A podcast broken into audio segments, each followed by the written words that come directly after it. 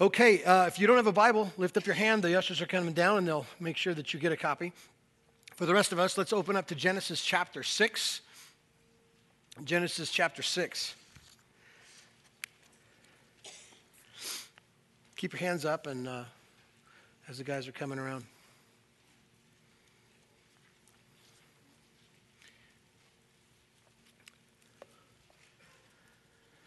I'm going to confess something before we start. I never do this, but I want to confess this. We're in this doctrine series, and today we're going to be talking about the covenant. And uh, I worked my tail off the last couple of days um, for one reason. Um, there's a difference between preaching and teaching, right? Uh, preaching, I prefer to preach because preaching is uh, what I call the hostile takeover of the heart. Uh, hearts don't come uh, compliant. The Holy Spirit, through preaching, softens hearts. And so I prefer that. The teaching part is necessary. I just probably don't lean that way. So, this passage today teaches better than it preaches from one angle, but it's absolutely, you're going to see, it's absolutely core to everything we believe and essential for all the building blocks of doctrine we've been talking about. So I just want to give that as a, as a precursor because we're going to be doing a lot of flipping, a lot of scripture reading to describe the covenant, uh, old and new, and, and we're going to look at those together. But if you've been here through our series together, we're studying doctrine. I didn't count them, but I think there's 13 or so studies that we're doing together. And, and I thought about you when I did this study, and I go, how many people even care?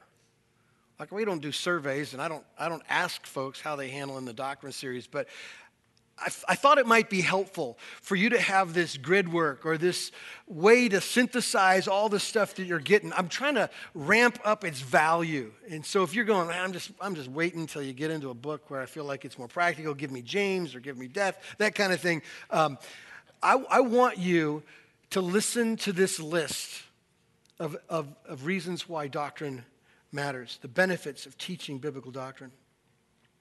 Biblical doctrine builds discernment and reveals the will of God in our lives, right? So, as, as we live as Christians in a fallen world, the scriptures are clear and needed for us to know what does God want us to do? How does He want, to do, want us to do it in specific ways? And, and so, you will be less than the best if we're not aware of and familiar with the doctrines of Scripture.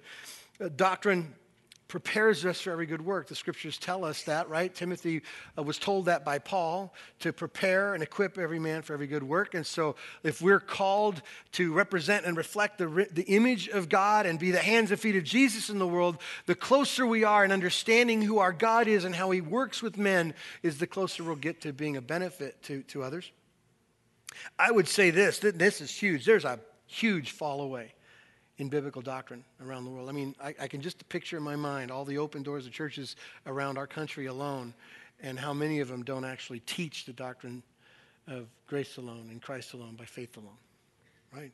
It's more on you than it is on God. And, and so we teach doctrine because there is a resistance to biblical truth. And, and also, the conclusion of, of false teaching is it doesn't just stay neutral, it destroys people. So we teach the doctrine because people's lives are at stake. Your spiritual life is at stake. Your future, your eternity is at stake based on what you believe. So if you're off on how a man is made right before God, you spend eternity separated from God because of your lack of understanding. Doctrine is essential, right? Um, biblical doctrine stirs the heart and mind. Probably one of my biggest passions is what we just did, that you probably were caught off guard with, and that is called this corporate expression of the truth of God and the gospel applied to human hearts worship this thing we get together. So I know it catches us off guard. We just got out of the car, we run in here. We're not prepared to give God our best. I, I get it. You have the advantage of having worship past the message, though, so you can get your minds and hearts around that. But nothing ramps me up more than people understanding God clearly and biblically, understanding His salvation through Jesus our Savior clearly, that what comes out of a life is worship and affection and devotion right? That, that we see it in not just the worship when you sing and collectively gather, but the worship of your life when it's offered as a living sacrifice to God. That matters. And then one last one the biblical doctrine reveals the size of our problem and the magnitude of God's solution. More than anything else, from cover to cover, is a story. It's a story of God making and God redeeming Everything is a love story from beginning to end, a redemptive story. We're going to see that in the discussion of covenants today. And so, if, if doctrine points any direction, it points to the, to the nature of God as a saving God, as a loving God. It's absolutely essential. So, I want that to kind of whet your appetite. So, if you've been sitting on the outside going, you know, let's just get through this doctrine thing, I want you to know how important it is for you, how important it is for, for us. Just a quick review. We've been in this uh, series for some six weeks, I think. Uh, so far, we've taken a look at the doctrine of the Trinity one God, three persons. That this, this shows the completeness, the, the unity, the mutual submission, the love of the Trinity. We looked at the revelation of God. We can see that there's a God. Romans 1 says, by what has been made, no man has an excuse to say, I didn't know, I couldn't tell. The Bible makes it very clear. The organization of creation declares a creator. And we also have the very specific revealed word of God, cover to cover. God gave us precisely what he wanted us to know. Not everything there is to know, but everything he wanted us to know. There is no hidden revelation, there's no thing that we need that we don't have. God has given it precisely through the prophets and through the writers of Scripture. We looked at the doctrine of creation that God makes. Just by his spoken word, he calls everything together, that there was nothing and he made something. He sustains everything. We sit here today breathing. Uh, did you guys like the weather last night? Anybody see the rain? Did you go outside and just go, okay, this is your one time a year to watch it rain? It cleaned the dust off the deck, right? It was really wonderful. God did that. The God of creation made it rain. The God of creation gives us air to breathe and food to eat and sun to shine on our backs. This God has demonstrated in creation that he is, he is also eternal, that He's independent, He's transcendent, He sustains what we have. He's personal, He's beautiful, He's come close, He's holy. This is our God, and we see it in creation. We've also seen um, the doctrine of man. What is man? That he was made in, in God's image right? And so, therefore, there are some things that are similar between us. There are types of characteristics that God is perfect in that we have and that we share, like God loves and we love. Not at the same magnitude, but, but we love. God is a, a creator and we're creative. God has the ability to create from nothing. We can manufacture out of things God created, but there's creativity there. Um, Righteousness through Christ, our God is righteous. Mercy we can extend, and God is merciful. Beauty we can notice, and we have, and God is beauty. All those things are true, and we share them with our God, but there is a bucket of things that we are not like God. Although created in the image of God, our God is omniscient, and we are not. He knows everything. God is omnipresent, He's everywhere. I've tried it, it's really hard to do. You can't do it. He's everywhere, He's here now. He is, he is um, omnipotent. He knows everything and he has power and control over everything. The scriptures tell us he's eternal. He always was. He always will be. The scriptures tell us that he's sovereign. There isn't one maverick molecule in all the universe getting the best of God. He's not frustrated. His plans aren't stopped. His will will be done. This is our God. He is a sovereign God. He's immutable. He doesn't change. He doesn't wake up on the wrong side of the bed next week getting tired of our act. Our God doesn't change, and our God is holy. And holiness is really the foundation of, of description of every characteristic. He's holy in his power. He's holy in his love. He's holy in his grace. He's holy in his unchangeableness. This is our God. He's holy. And it led us, that whole discussion of, of our image in God and, a, and a, an exposure of who God is and, and who we are, led us to last week. How many of you were here last week? That was the fun message. That was the message on the fall. The fall. Um, the problem. Sin the reason why our world is the way it is, the reason why our hearts are the way they are, the reason why our family is jacked up like that is, the reason why uh, we're sick, the reason why we're dying, the reason why we don't have, the reason why we hurt, the reason why we walk off and wander from God is because of the fall. Remember last week we looked at Genesis 3 telling you here's the epicenter, here's the moment in time that in the garden God made, right? And he put Adam and Eve in the garden and he said, Love it, enjoy it, hang out with me. There's nothing separating us. Just do one thing. See that tree in the middle? Don't eat of that tree, or you will die. And so Satan presents himself to Eve and Adam and says, You know what? I don't, don't believe God. He's holding out on you. He doesn't want you to have the best. He's keeping some stuff back for himself. And so you know the story, right? Adam and Eve decided to believe the lie and, instead of the truth. They took of the fruit, and the rest of it is horrible, horrible news. And if you fast forward to Romans chapter 3, okay, Genesis 3, here's the event. Romans 3 tells you the consequence. Romans 3, it says it's far worse than you ever feared. Everyone has sinned, and everyone has fallen short of God's holy standard. There isn't anybody who merits any favor with God based on their life or their behavior. It's, it's worse than that. I mean, I wish I had another language. I wish, I wish I had a picture. In fact, I looked at this message when I got done with it, I go, I don't have any illustrations. I mean, I have none. Fundamentally, I don't know how to describe how bad the fall is. But you could probably tell the story. You could write a chapter, couldn't you? How many scars do you have based on the fall? How many regrets do you lay awake at night with because of the fall?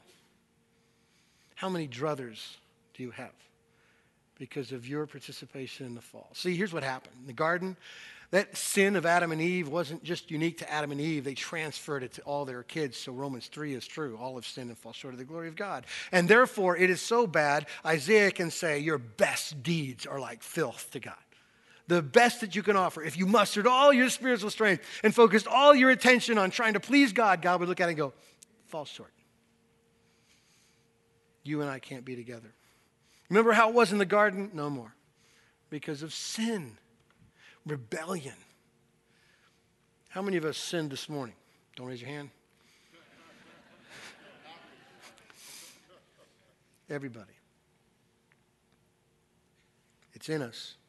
The fall did its damage, it's still doing its damage. When presented with the temptation, Adam and Eve doubted God's sin into the world. So here's what we're going to talk about today and for the next three other weeks after today, and that is we're going to look at God's remedy to the problem. And, and apart from what people will tell you, what our society will say, and what helpful books or help, trying to be helpful books will tell you, you don't need another chance. You don't need another option. You don't need a better environment to grow up in. You don't need a different family to come from. You don't need a better home life. You don't need more information. You don't need more church. You don't need more religion. You don't need more adjustments. You don't need to try harder. None of that merits anything. Sin is that bad. I was driving down the road the other day. I'm, I'm fairly blind. I can see shapes and colors, okay? Um, and I still have a license, and that's good. But I was driving so close to the guy in front of me, I finally could read a bumper sticker. And here's the bumper sticker the bumper sticker said, I was born okay the first time. You know, and that's, that's his response to um, born again. Now, now see, he is just declaring what every sinner apart from God thinks that it's okay. I can fix it.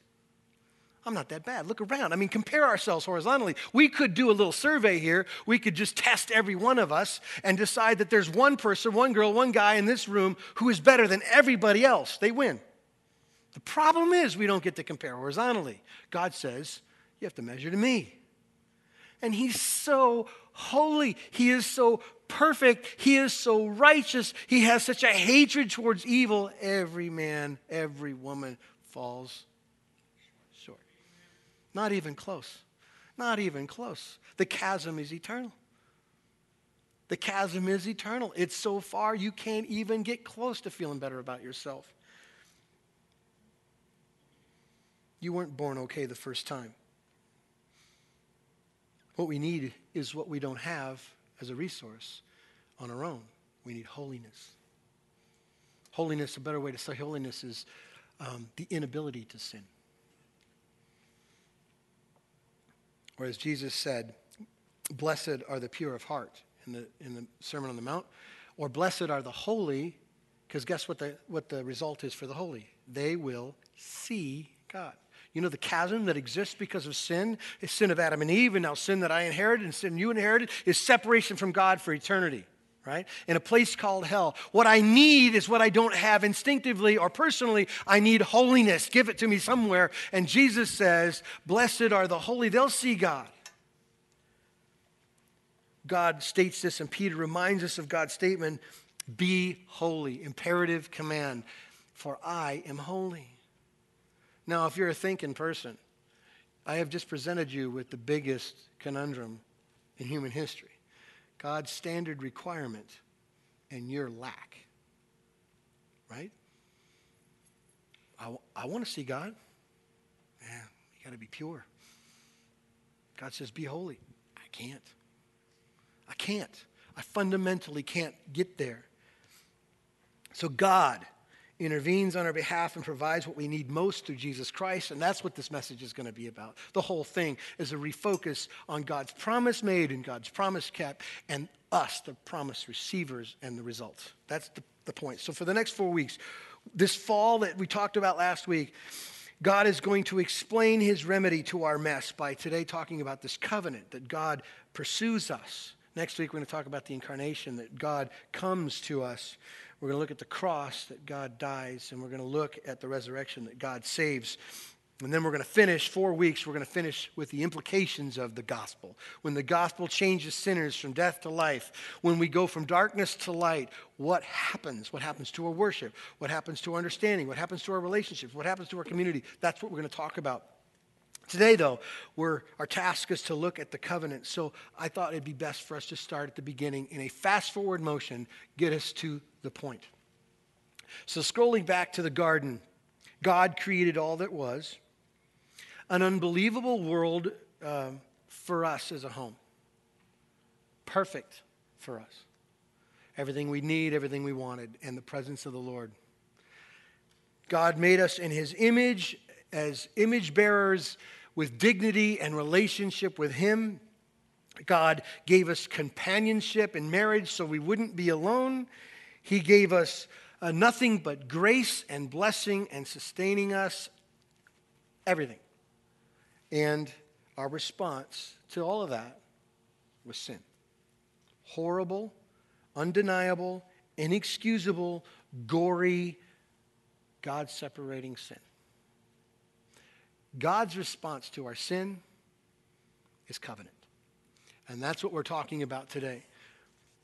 A covenant is simply, by definition, an agreement between two parties. And so when the Bible speaks of God's covenant with his people, it's a description of the relationship we have with God, and it's made by his plan and on his terms. Another way to, to see God's covenant with man is that everyone that God forms is a life and death covenant. There is, and, and I thought this is where the illustrations break down. I tried my best to get a, a, like a, a an illustration from today to kind of see this is the weight of this kind of covenant, this kind of promise. So this God is making a promise with sinful man, and it's a life and death version of a promise.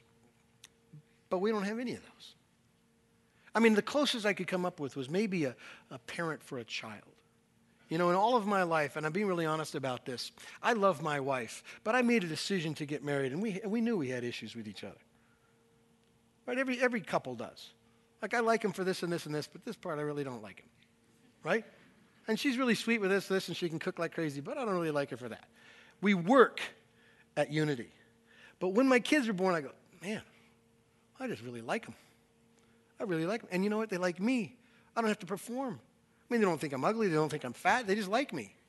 They think I know stuff. Um, they like to hang around me. They're interested in my input. I go, man, there's, there's nothing on the planet closer to how God feels about us than when I look at my little guys, they're not little anymore, and, and they go, man, they're in this for nothing. They just love, right?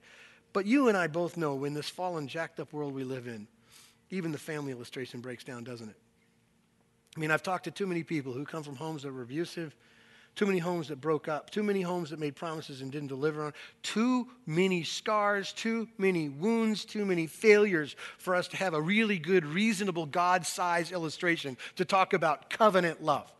God says, I'll put my life on it. We don't have anything like that. We don't live for anything, we won't die for anything, very rarely. So we're going to have to try our hardest to see this covenant from God's perspective. It's unbelievable, church. It's unbelievable.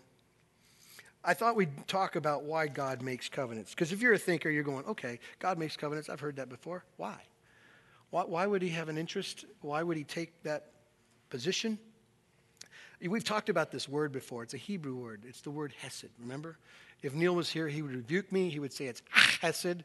But um, I didn't want to spit on the front row, so we're just going to use hesed from here on out. Um, Why does God make covenants? Uh, I, I, took the liberty to, to copy a bunch of verses so we don't have to fly around too much that bring up this word and this depiction of God's affections and God's intentions for people using this word hesed. So they're very familiar passages in most of Psalms. So just listen to this. Who is God? Uh, who is a God like you, pardoning iniquity and passing over the transgression of the remnant of his inheritance? He does not retain his anger forever because he delights in hesed, mercy. For the heavens, for as the heavens are high above the earth, so great is his hesed, mercy towards those who fear him. Who crowns you with loving hesed, loving kindness, and tender mercies? Oh, give thanks to the Lord, for he is good, for his hesed, his mercy, endures forever. In fact, that passage in Psalm 139 has uh, 26 statement or mentions of that word hesed. I have loved you with an everlasting love, therefore, with loving kindness, hesed, I have drawn you, I have wooed you. Show us your mercy, your hesed, O Lord, and grant us your salvation. Over and over again. I mean, I could overwhelm you with the places where God shows up and says, I'm going to love you this way. This is my affections for you. And so let's try to put it in a very buckety, kind of a blurry, lot of word definition to this word hesed. Why does God make covenants? Because our God loves with a consistent, ever faithful, relentless, lavished, extravagant, one way path love. The, the best English terms we have for this kind of love is loyalty love. And, and even that fails because we go to our access of the word loyalty and how we've experienced it or how we've given it, and we go, oh, that kind of loyalty? Because I've made promises. I've walked down an aisle. I've stood in front of a preacher and said, for better, for worse, and now I'm on my second husband. That kind of loyalty isn't what God is talking about here. This is the kind of love anchored in the permanent, unchanging character of God. Hesed love. This lavishing love. This relentless hound of heaven coming for you love that won't ever be stiff armed. That kind of love. And it shows up in all this, these covenants that we see in Scripture. And we're going to end with the, the new covenant. But I thought it would be good for us to get familiar with all the covenants, the major covenants that God mentions in the Scripture, and, and then deal with how they go together, transition, and are fulfilled in the new covenant of Christ. Uh, the first one, and we're not going to do a ton of study, just mentioning them for the most part. The first one is the covenant that God made to Noah. Genesis 6, you've got your Bibles open to that, uh, verses 5 through 8. Now, we saw this, I think, last week, but, but here's what God saw. Verse 5 The Lord saw how great man's wickedness on the earth had become, and that every inclination of the thoughts of his heart was only evil all the time. The Lord was grieved that he had made man on the earth, and his heart was filled with pain. So the Lord said, I will wipe mankind, whom I have created from the face of the earth, men and animals and creatures that move along the ground and the birds of the air, for I am grieved that I have made them. Verse 8 But Noah found favor in the eyes of the Lord. God saw. That um, should intimidate you. God sees. God sees now.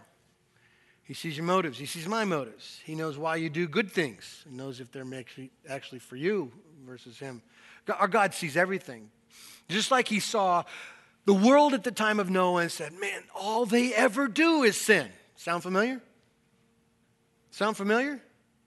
Now, you're going to be glad after we're done with this look at, at, at Genesis that God made a promise not to kill off the planet again, because we clearly deserve it. God sees um, the sin, and He says, I'm going to I'm going to destroy everything. We know the story, right? In, in fact, I'll tell you how bad it was in Noah's day. You don't have to turn there, but Genesis 5 is a perfect illustration of how bad it had gotten. You might read it and go, oh, it's just a genealogy. It's just saying who lived and who lived. You got to follow the sentences. There's a rhythm, there's a death rhythm to chapter 5. This man lived and then he died. This man lived and then he died. Over and over and over again in chapter 5. That's all the writer is saying. He lived and he died. He lived and he died. What was the consequences for the failure in the garden? Death.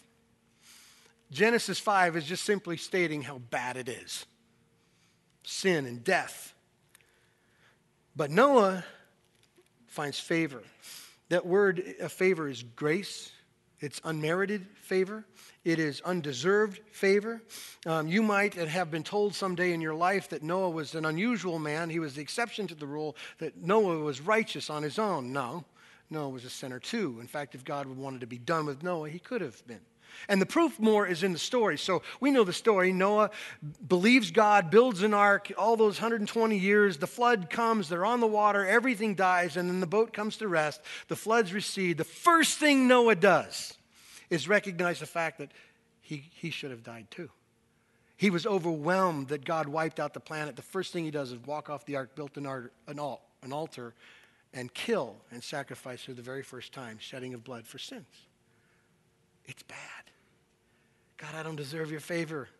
I don't deserve your grace. I don't deserve this unmerited relationship, but I'm taking it. Noah recognizes he deserves death as well, so he builds this altar and sacrifices. And so God makes this promise, and here's the Noahic covenant. God says, Listen, Noah, I never again will destroy the earth with flood, right? And so he hangs a rainbow in the sky to just remind us every time it rains. Now, I was outside last night when it rained, chasing garbage bags down the street. And it was too dark to see rainbows. But I've heard where it rains a lot that you see those things, right? Um, and have you ever, I mean, do you stop and go, there's a promise? There's his promise. There's a signature on the promise. Every time we kind of take those things for granted, but promise made, promise kept. God said, I won't destroy the earth and flood. That is the Noahic covenant. There's the Abrahamic covenant, the covenant God made to Abraham. Flip to Genesis chapter 12. Again, some of these things are very familiar with us, but it's worth reminding ourselves the story. God um, comes to Abraham, right? And makes a promise with Abraham. In Genesis chapter 12, the Lord said to Abram, Leave your country, your people, and your father's household, and go to the land I will show you. And I will make you into a great nation, and I will bless you. And I will make your name great, and you will be a blessing. I will bless those who bless you, and I will curse those who curse you, and all the peoples of the earth will be blessed through you. That's a big promise.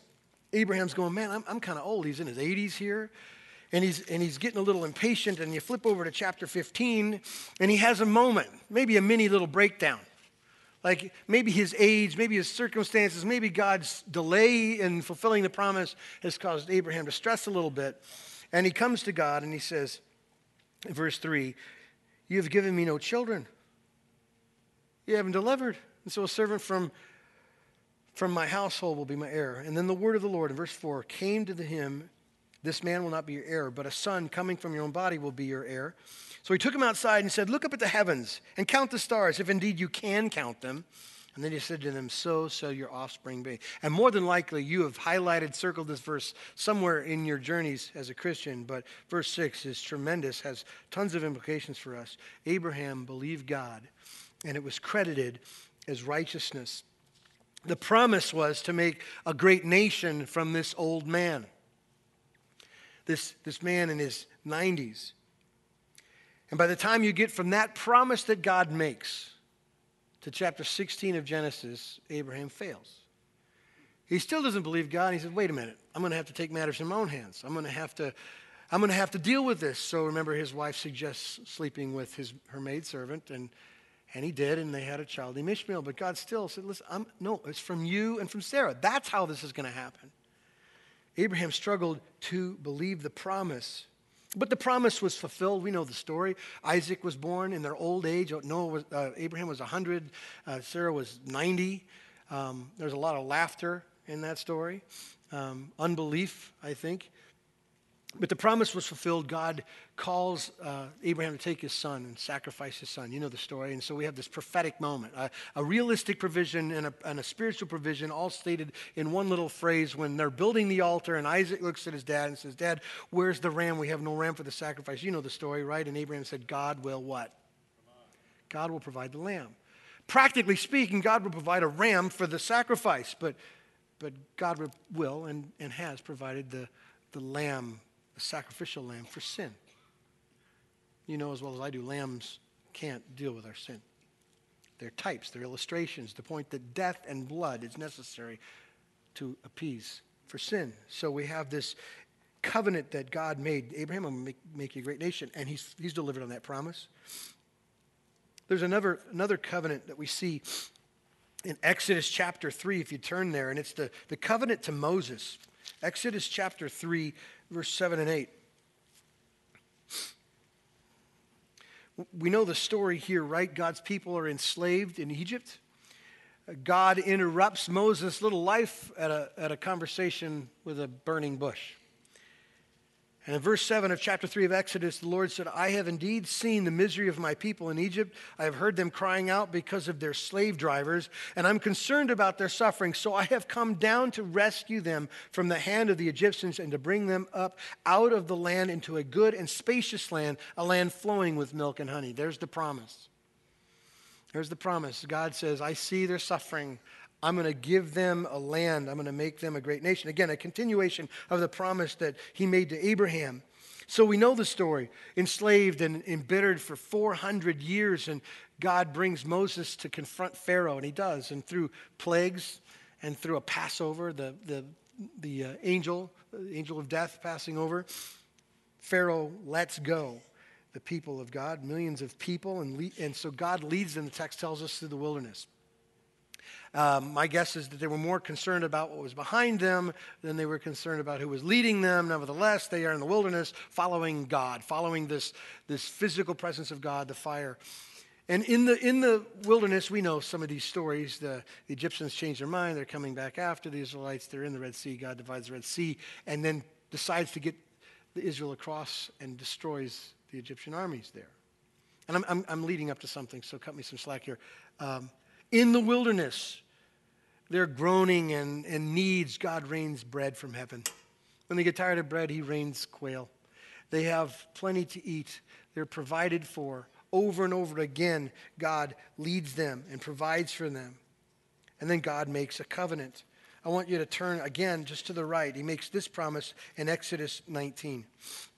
This is where it picks up a little bit. Exodus 19, verses 3 through 6. Moses went up to God, and the Lord called to him from the mountain and said, This is what you are to say to the house of Jacob, and what you are to tell the people of Israel. You yourself have seen what I did to Egypt, and how I carried you on eagle's wings and brought you to myself. Now, if you obey me fully and keep my commandment, then out of all the nations you will be my treasured possession. Although the whole earth is mine, you will be for me a kingdom of priests and a holy nation. There's the promise. God says, Listen, here's, here's the deal we're going to have together. You obey me, you'll be my people. God makes this covenant to Moses. We know the story. If you, you don't have to turn there, but the next chapter over, God gives the law, the Ten Commandments. Keep them. The fourth covenant I want you to see, and again, we're going to bucket these all together and, and, focus on the new covenant in just a second, is the covenant that God made to David. You're going to have to flip forward just a little bit farther to 2 Samuel. So you're going to go past uh, Joshua and Judges, 1st, 2nd Samuel, chapter 7.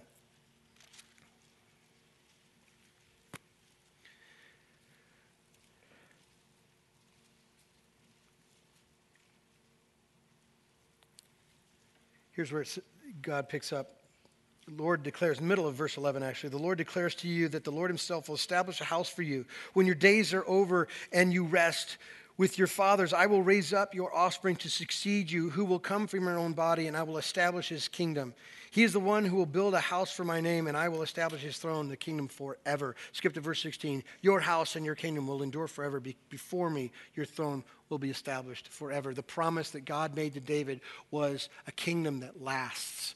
Now, if you know the story of, of, of Israel in that day, Israel had a king, it was God. God had led his people for all these years, but the people grumbled and they said, No, give us a king like every other nation. We want somebody we can follow. So, in essence, Israel rejected God and asked for some like, puny substitute. We know what happened Saul, right? A nut job. Here's a guy who was crazy. He was not honoring to God. He disobeyed. He cared about his own strength, had massive fears. And, and so the people of God re- rejected God himself, took for themselves this king, and God rejects that king and selects for himself his own. And this king is David. And through David, we have the lineage of Jesus. That this forever kingdom that he promises to David through the line will be the King of kings and the Lord of lords. This is Jesus, the one who will sit on the throne forever, our king. That's who God was talking about in this everlasting kingdom. That's the, the covenant promise we see. Now, the reason why I wanted to briefly go over all those covenants because we're going to put them together and see how they interplay, how they matter together, the consistencies through each of them, and then we're going to look at the new covenant. The first thing that I want you to see that all these things share together is that, that God hates sin. You see it in every story, every promise of God. Every time God shows up and interrupts human life, he is, he is dealing with the necessary need of man. Man has a sin problem. When he shows up in Noah's day, the world is done because of sin.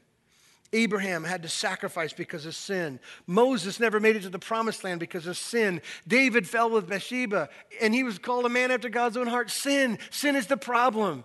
All these covenants had no one righteous, independent righteous man in it.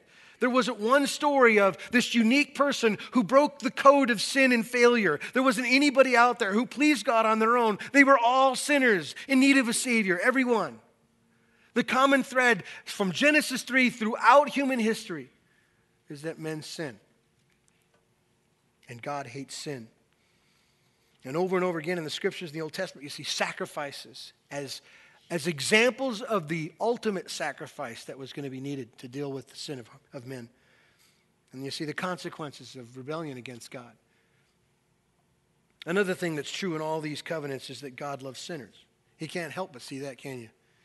I mean, God could have just said, Noah, you're, you're with everybody else. I'm going to just start all over. I'm, I'm not even going to redeem one.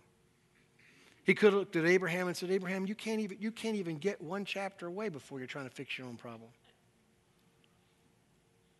He, he could have he could have looked at, at David and said, David, come on, David, look what I've done for you. When, when, when David is anointed as a shepherd boy, the Bible says that the Spirit of God came on him with power supernatural Holy Spirit can't explain it away stuff.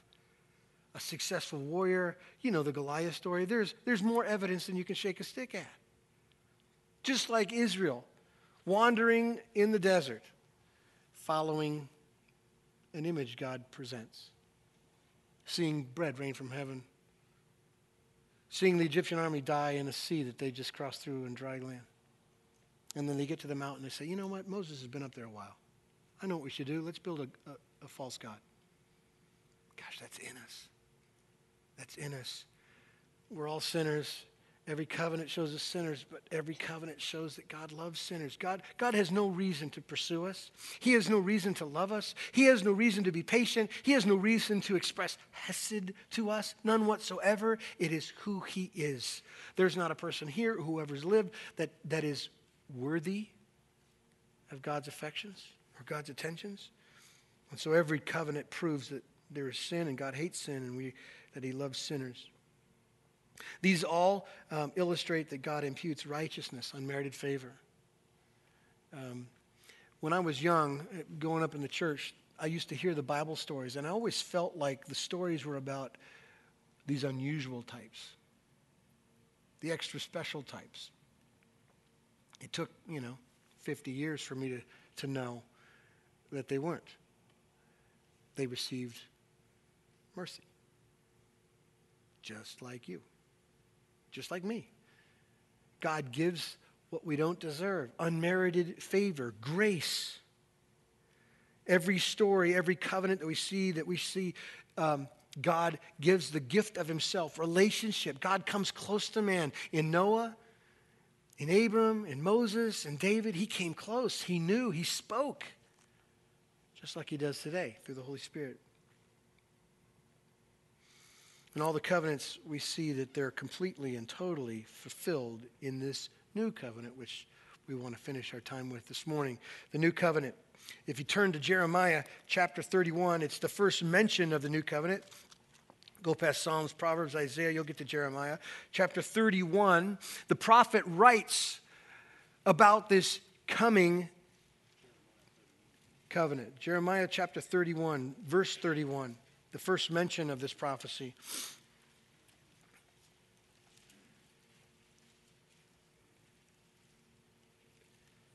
This is God talking. The time is coming, declares the Lord, when I will make a new covenant with the house of Israel and with the house of Judah, I will not be like the, it will not be like the covenant I made with their forefathers when I took them by the hand to lead them out of Egypt, because they broke my covenant, though I was a husband to them. This is the covenant I will make with the house of Israel after that time, declares the Lord. I will put my law in their minds and write it on their hearts, and I will be their God, and they will be my people. No longer will man teach his neighbor or man his brother, saying, No, Lord, because they will all know me from the least to the greatest, declares the Lord. For I will forgive their wickedness and remember their sins no more. Don't, don't turn to this one, but you're familiar with it. In Matthew chapter 26, Jesus is coming to the conclusion of his earthly ministry. He's in the upper room with his disciples. He's now using the illustration that we're going to do in just a little bit called communion to describe his efforts towards them. And he takes the bread and he breaks it. Says, This is my body broken for you. This is a symbol of what I'm going to do. Now, they didn't get it. We have 2020 hindsight. He then takes the cup and he says, This is the blood of the new covenant for the forgiveness of sins. This is the, the new deal. This, this changes everything. You guys have been striving through law and effort only to fail. This changes everything. Forgiveness through grace, unmerited favor, hesed. I do want you to turn to this passage. Go to Hebrews chapter uh, 10. There's some powerful stuff in Hebrews regarding the promises of God, describing this Savior, this Jesus, as a better priest, a better mediator, He's a better representative. He's the perfect and the one and the only sacrifice that would satisfy God's righteous standard for our sin. And in Hebrews chapter 10, look at verse 10, just the kind of second half of the verse. This is a declared statement over us, church. We have been made holy through the sacrifice of the body of Jesus Christ once and for all. All of those all of those sacrifices, all that blood, all that failure, all that inability, all that rep- repetition finished in Christ. All the religion is gone, finished in Christ. Skip over to verse 19.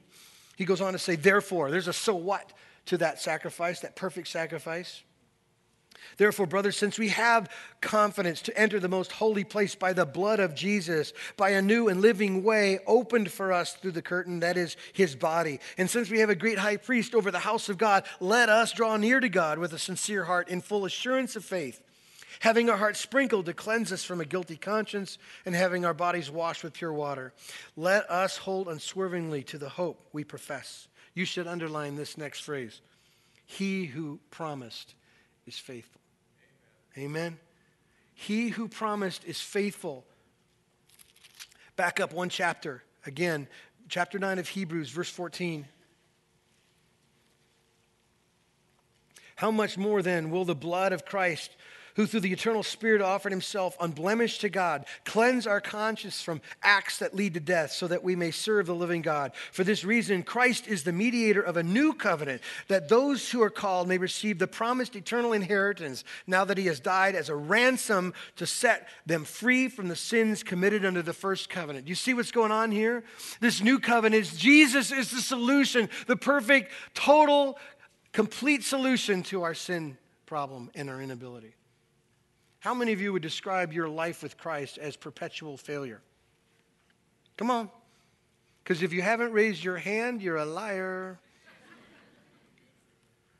You know more. That just makes you guilty. You know, how many times have you caught yourself and actually said in your mind, you know, I'm doing it again? I'm doing what I know I shouldn't.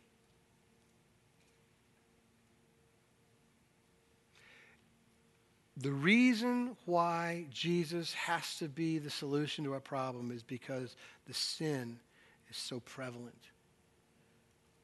The sin is, is, uh, is unbelievably damaging to how we think and how we live. Jesus has to satisfy himself for our failure and inability. Jesus becomes the propitiation, the sacrifice of atonement. He becomes the, the death to give us life, the once and for all sacrifice. You know, we started out today and I asked you this question why would God enter into covenant with sinners? It doesn't make any sense from our angle. until you see that who God is, is He's a covenant maker and a Hesed lover. That He's a God who is consistent and, and ever faithful and relentless and extravagant and, and a loyal lover. Now, you may be sitting there going, awesome, great, God's love, sign me up. I'll take that. I mean, I've never met anybody when you present God as this loving grandpa with, you know, fuzzball in heaven who wouldn't say, yeah, I'll take some of that. You know, it's always safe. Fire insurance, you know. Nobody resists a description of God going, He's just going to give. All you do is get. Now, there's a problem, and I'm going to I'm going to interrupt this wonderful moment we're having about the Hesed love of God and interrupt that the Hesed has a counterpart. And the counterpart to this unbelievably extravagant, never quit, never say die, hound of heaven love is hatred. Church, listen to me, okay? Hesed love has so much more greater meaning because God hates sin. The counterpart to his love is that he hates he hates sin. He's a holy god. He can't tolerate he can't overlook it. He can't just say i'll get you next time. He can't. Everything you do is sin he can't. I was just having a conversation a little while ago with a, a couple a, a, talking parenting. And, and I've, I've said this forever but it's so true. You know what the easiest thing to pass on to your kids is? Your sin. You don't even have to try right if you're goofy, they're goofy, right? You don't have to teach. You don't have to focus. You don't have to prepare lessons. You don't have to remember to get up and deal with stuff. All you got to do is be the person you are, and they become, yeah, they're sinful. They're sinful at the core. And just here's the, here's the bad news of the good news. And, and just so you know, the good news can't be good unless the bad news is this bad. And that is that your sin offends a holy God. If you could fix your own problem, if you can sort out your own issues, if you can climb some religious ladder, if you can pray enough or know enough, then you don't need a holy God. But because your sin is so great, God has to intervene. He has to dive into time and space, and He has to take that burden. Otherwise, there's no solution because the scriptures are clear, right? You must be holy. I don't have the source of holiness. I've never met anybody who could give me that. There's no person on this planet who is good enough to have God go, you know what? That whole sin thing, you're the exception to the rule. You, you, you and me would make a great team. God hates sin. Now, watch this. Let's work our way through this. The counterpart to God's Hesed love is his hatred because he is holy, right? And it's tethered to this word nobody likes, and it's wrath. The wrath of God, the scriptures tells us, the holy, righteous, good wrath of God is being stored up in heaven for all sin. There isn't, get this, get your brain around this. There isn't one sin or rebellious thought in all of human history that God's wrath isn't being stored up against. That's how holy our God is. Now, here's two options. Option one, you think this stuff is just a bunch of words on a page and it's, it's one of the many options and it's probably not true, and so you say you're going to go it alone. Well, then the scriptures say that you will spend an eternity uh, dealing with the wrath of God and never being able to satisfy it. That's why eternal death is eternal death. Forever and ever and ever and ever and ever separation a place called hell forever and ever and ever, and you never are done. Ever done. Your sin is that offensive to God. Or, or, this wonderful imputation that God would somehow, somehow, He could take the, the sin of of believers and transfer it to Jesus so that when Jesus is hanging on the cross, all of the wrath of God is propitiated when he pours it out on his son. It's satisfied. He doesn't need another sacrifice. He's not looking for another get back. It's done. His holiness is appeased because his justice has been exacted on Jesus. Do you get it, church? And you get the second half of that imputation. You get his righteousness transferred to you. So, you know that thing that we needed, that we didn't have, Adam and Eve didn't have in the garden, we all need to be with God? Holiness. we get it transferred to us. Therefore, you can't lose it because it's not anchored in you. It isn't going away because it's anchored in Christ. It can't be lost. It can't be shaken. It can't be outsinned. God's grace is greater and greater and greater. Now, I'm telling you, the grace of God is absurd and it's offensive. I get it. Because religious people would prefer to work, sinners know they need grace. And the good news always starts with the bad news. And the bad news is it's far worse than you ever feared. But come, take it. It's free. The grace of God is free to all who would confess and repent and believe. God gives the power to change souls. And so when God sees us, it's kind of like, you know, it's kind of like the scar of it, my, this is my left hand, this is my working hand, you know? So if you're a garage guy, you get this. Everything I do with my right hand punishes my left hand. So there's all sorts of scars. So this is the ugly hand. When God looks at us, he sees the scars. Apart from Christ, there's nothing, nothing there but failure, nothing there but rebellion. And, and the Bible says enmity, war war that exists between God and puny little creation. God sees it and he's going to deal with it. Until such a time that God covers the scars with the righteous robes of Jesus, right?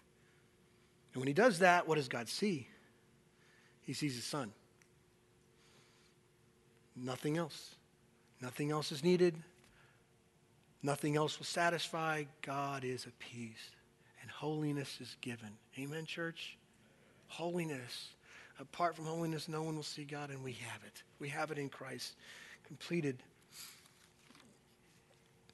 So here's the, that was the bad news. God isn't just sitting in heaven dispensing out love. He's dealing with sin. And there isn't anything you can do. I mean, if sin was bad enough, the fact that you can't fix it. I'm a fix it guy by nature. I really am. When people are hurting, I want them to stop hurting.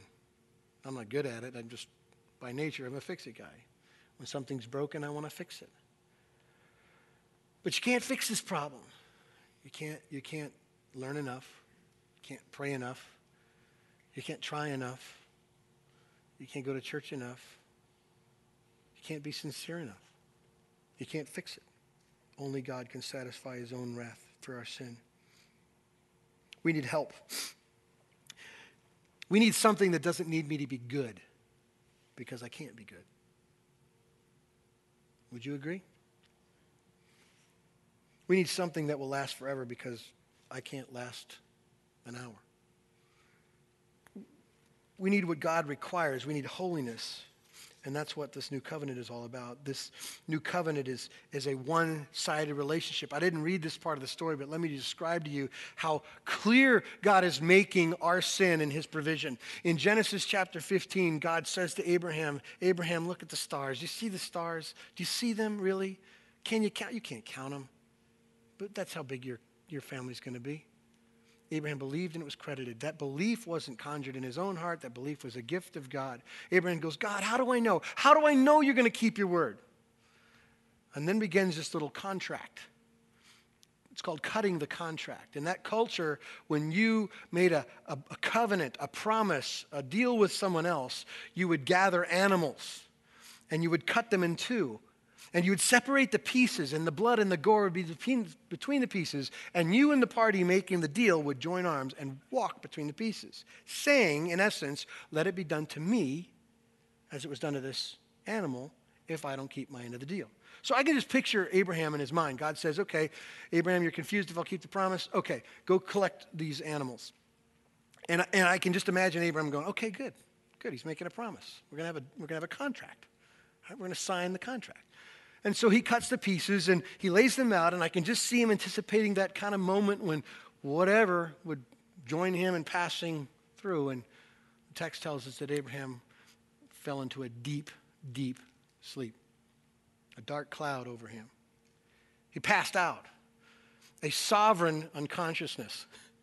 God took him out for a point, for his good and for our good looking back. So, when the contract between God keeping his promise, that faith credited as righteousness, when God is about to make the deal, where is man? He's out cold.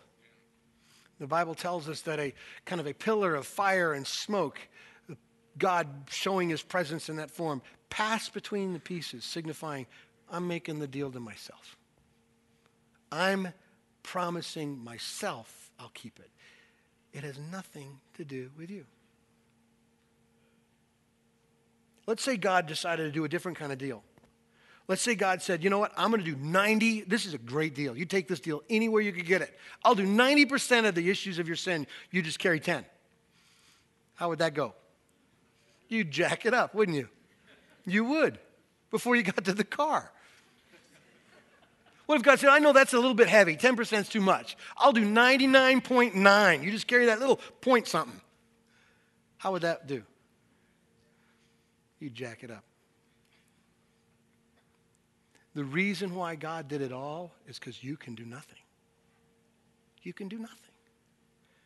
It is the biggest affront to human pride and arrogance when you get the gospel that it's that bad and you can do nothing, you can't fix your problem, you can't pull yourself up by your own bootstraps, that God has to satisfy himself. He has to do it all. And he simply gives this life. He gives salvation, he gives holiness by nothing more than faith. We say it all the time, right? Faith alone, in Christ alone, by grace alone. There isn't anything to add. And leave it alone. Nothing, nothing else to do. It's a one sided, 100% God and nothing of you. It's God, of God, and for God. The other thing true of this new covenant is that it lasts forever. Unlike everything else in our life, unlike all of our own promises, uh, unlike all of our own recommitments to Jesus and all the things we say we will never do or we promise to start doing, all that stuff, this covenant lasts forever and ever. When, when God pronounces the promise, the covenant in Jeremiah 31, his statement is, He will remember the sin no more. When David responds to the same truth in Psalm 103, he said, As far as the east is from the west. Let me use an illustration. As far as directions are apart from from each other. So far, God has removed your sin from you. He won't bring it up again. Amen? You didn't say that like you believe it. Amen? It's too good to be true. It's too be. You don't even get that experience. You know when you lay awake at night and you're haunted by your regrets? God doesn't have them. He's looking at the same life and he doesn't see it. He chooses to free. Only the perfect, complete, hesed love of God given freely to sinners who don't deserve could liberate like that. That's it. There isn't any other solution. So if you've made the mistake of coming to church of thinking you could clean up your own act, I'm sorry to tell you the bad news, which is really the front door to the good news. You can't. But you can get what you need, and it's free. It comes by faith in God's finished work. Period. It's perfect. It's perfect. It's holiness. There is no other way. In fact, the scriptures tell us if you're confused about effort and performance and law, the, the, scriptures tell us that the, the law was powerless to change us, right? And the law was only given, Galatians says, to lead us to one location. It wasn't to self righteousness, it wasn't a better, happy life, it was to holiness only through Christ. The law was given to prove that we can't. It wasn't given as a path. Do you understand? In fact, let me just let me just bucket all this covenant stuff up. I believe the scripture from cover to cover is just one covenant. You can almost say the new covenant is the revealed covenant because it's always been by grace alone, in faith alone, to a redeemer that would come or a redeemer that has come. Do you see? Noah was granted favor. Abraham was granted faith. David was empowered by God apart from themselves over and over again. Every individual, Hebrews chapter 11, which is the, the, the hall of fame of faith, every person in there, by faith, by faith, by faith, by faith. Who is the source of faith? Say it. Yeah, not you, not me. This whole thing is one covenant sinners saved by Jesus. Amen. Amen, amen and amen. So let me read you the most concise description of the good news in all of Scripture. But now a righteousness apart from God, I'm sorry, now a righteousness from God apart from law has been made known to which the law and the prophets testify. This righteousness from God comes through faith in Jesus Christ to all who believe. There is no difference, for all have sinned and fall short of the glory of God and are justified freely by his grace through the redemption that came by Christ Jesus. God presented him as a sacrifice of atonement, that propitiation through faith in his blood. So what? Church, you're free from condemnation. Romans 5, Romans 8 says, now there, if that's true, there is no condemnation for those who are in Christ. None. You know that fear that always haunts sinners who sin is that oh, it's going to catch up to me. The hammer's going to fall. God's going to change his mind. He's going to get tired of my act. Listen, listen. Let it absorb into your body, okay? No condemnation. No judgment. Why? Because he judged his son. You're free from condemnation. You're free from fear, you know? You're free that you don't have to wonder if somehow God, I know God made a lot of promises and I know God kept a lot, but I'm so bad, I, will bet I'm the exception to the rule. He won't quit because his character is Hesed faithful, pursuing, hound to heaven, never quit, loyal, God to sinner love. Never quit. You don't have a fear. You might be sitting here today going, Yeah, but you don't know my story. You don't know how bad I struggled. You don't, I love Jesus. I really do. And I, I know, I know, I believe because I was clueless before and I have affection now and I've seen victory over sin and I've repented over these things, but I struggle with this deal. Listen, your struggles don't overwhelm God. They don't surprise God. Now, you know as well as I know, this is not somehow go get your license and sin and have fun thing. This is that your flesh, which wars with the spirit within you, the, the failures of that, that relationship, God covers. You're free from fear. There is no fear in the gospel. And I think the last thing you need to know is that you're, fear, you're free to reflect the covenant maker. You know, we have a wonderful description of our God here. That he's that kind of pursuer of sinners, that kind of faithful lover to perpetual failures. This God who satisfies his own standard for sin that we've committed and commit, this, this God now has empowered us through his Spirit to reflect, right?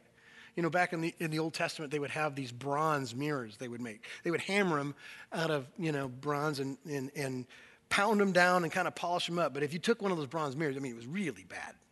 Right? You could see some kind of reflection in the right light. It was very, very dim, a shape and an outline, not like the mirrors we have today. When the gospel changes a person, we now have the clarity to reflect the image of God in a world that's broken and dead. So let me give you some illustrations of that as we close. I think because God is a promise maker and a promise keeper to people who don't deserve, and then He says, I won't leave you alone, I'll empower you with my spirit, then we have the ability to keep our covenants, right? You know how many times we, we counsel people who've decided, you know, I'm tapping out on this marriage thing. She is nothing like I thought. I, I don't like him very much at all. Listen, who they are has nothing to do with the promise you make. Nothing. Because the promise was to who? Say it. Yeah, it wasn't, it wasn't to yourself. It wasn't because you were so concerned with your happiness and that you would, you know, have a Hollywood kind of romantic version of life. You made a promise to choose another over yourself. That's called love. It's not feelings, it's a choice. So we, we counsel like tons of people who are saying, I'm tapping out, I don't want this relationship. And so covenant means nothing to us. And I get it. Apart from Christ, we can't, we can't. We have no ability. But with the power of God working in us mightily, we can choose another. Amen? Amen? We can choose someone over ourselves. We can suffer for the gospel's sake, can't we? Can't we? We can be better parents. You know, I know none of us, probably very few of us, maybe there's some, who consciously organize their offspring. You know, like, here's what we're going to do, here's what we're going to do it, and here's, what, here's my plans. I didn't think it that far. You know, I, I just took the inevitable part of life. It's going to happen. But it is, it is a covenant because God said it's a, it's a resource you must steward. And He's going to ask you about it, Dad. He's going to ask you about it, Mom. Those are my kids. What'd you do with them? Are you keeping your covenant to steward God's resources? Are you transferring your authority to God as soon as possible? Or are you just transferring your sin? This thing we're doing right now, you know, even though it's just a corporate gathering, it represents an hour and a half in our week. This thing called church is a covenant. Did you know that? It's not something we attend or a message that we hear. This is a relationship, a body of believers in community meant to sharpen each other, encourage each other, pray for each other, build each other up so that we can become like Jesus, right? We submit to authority in a covenant and we give. Those offering boxes aren't just for decoration. We give because we're in a covenant relationship. God isn't broke, He doesn't need the dough. You understand? And we could just bury it. We could just keep going down the list of covenants and promises and reflection. How do we reflect the, the covenant received? How do covenant people reflect that God? This Hesed love who never, ever quits. So let me just ask you to think through the person or the situation or circumstance that you're done with, that you don't want to follow through on. The power of God working in you will allow you to reflect the faithfulness and covenant God, right? Amen, church? Well, you heard, uh, I don't know what else to talk about to get us ready for communion. Uh, I know Paul is going to come in just a second and whet our appetites, but everything we talked about was this new covenant in the, in the blood of Christ, which we will hold and we'll take together. Let's, let's pray. Father, thank you for um, your love, your faithful, eternal, never say never, never quit, gracious, unmerited love. Thank you for um, the sin that you defeated and the holiness you've given. God, thank you for um, the power you leave us with to reflect your life, reflect your covenant. Help us to do that.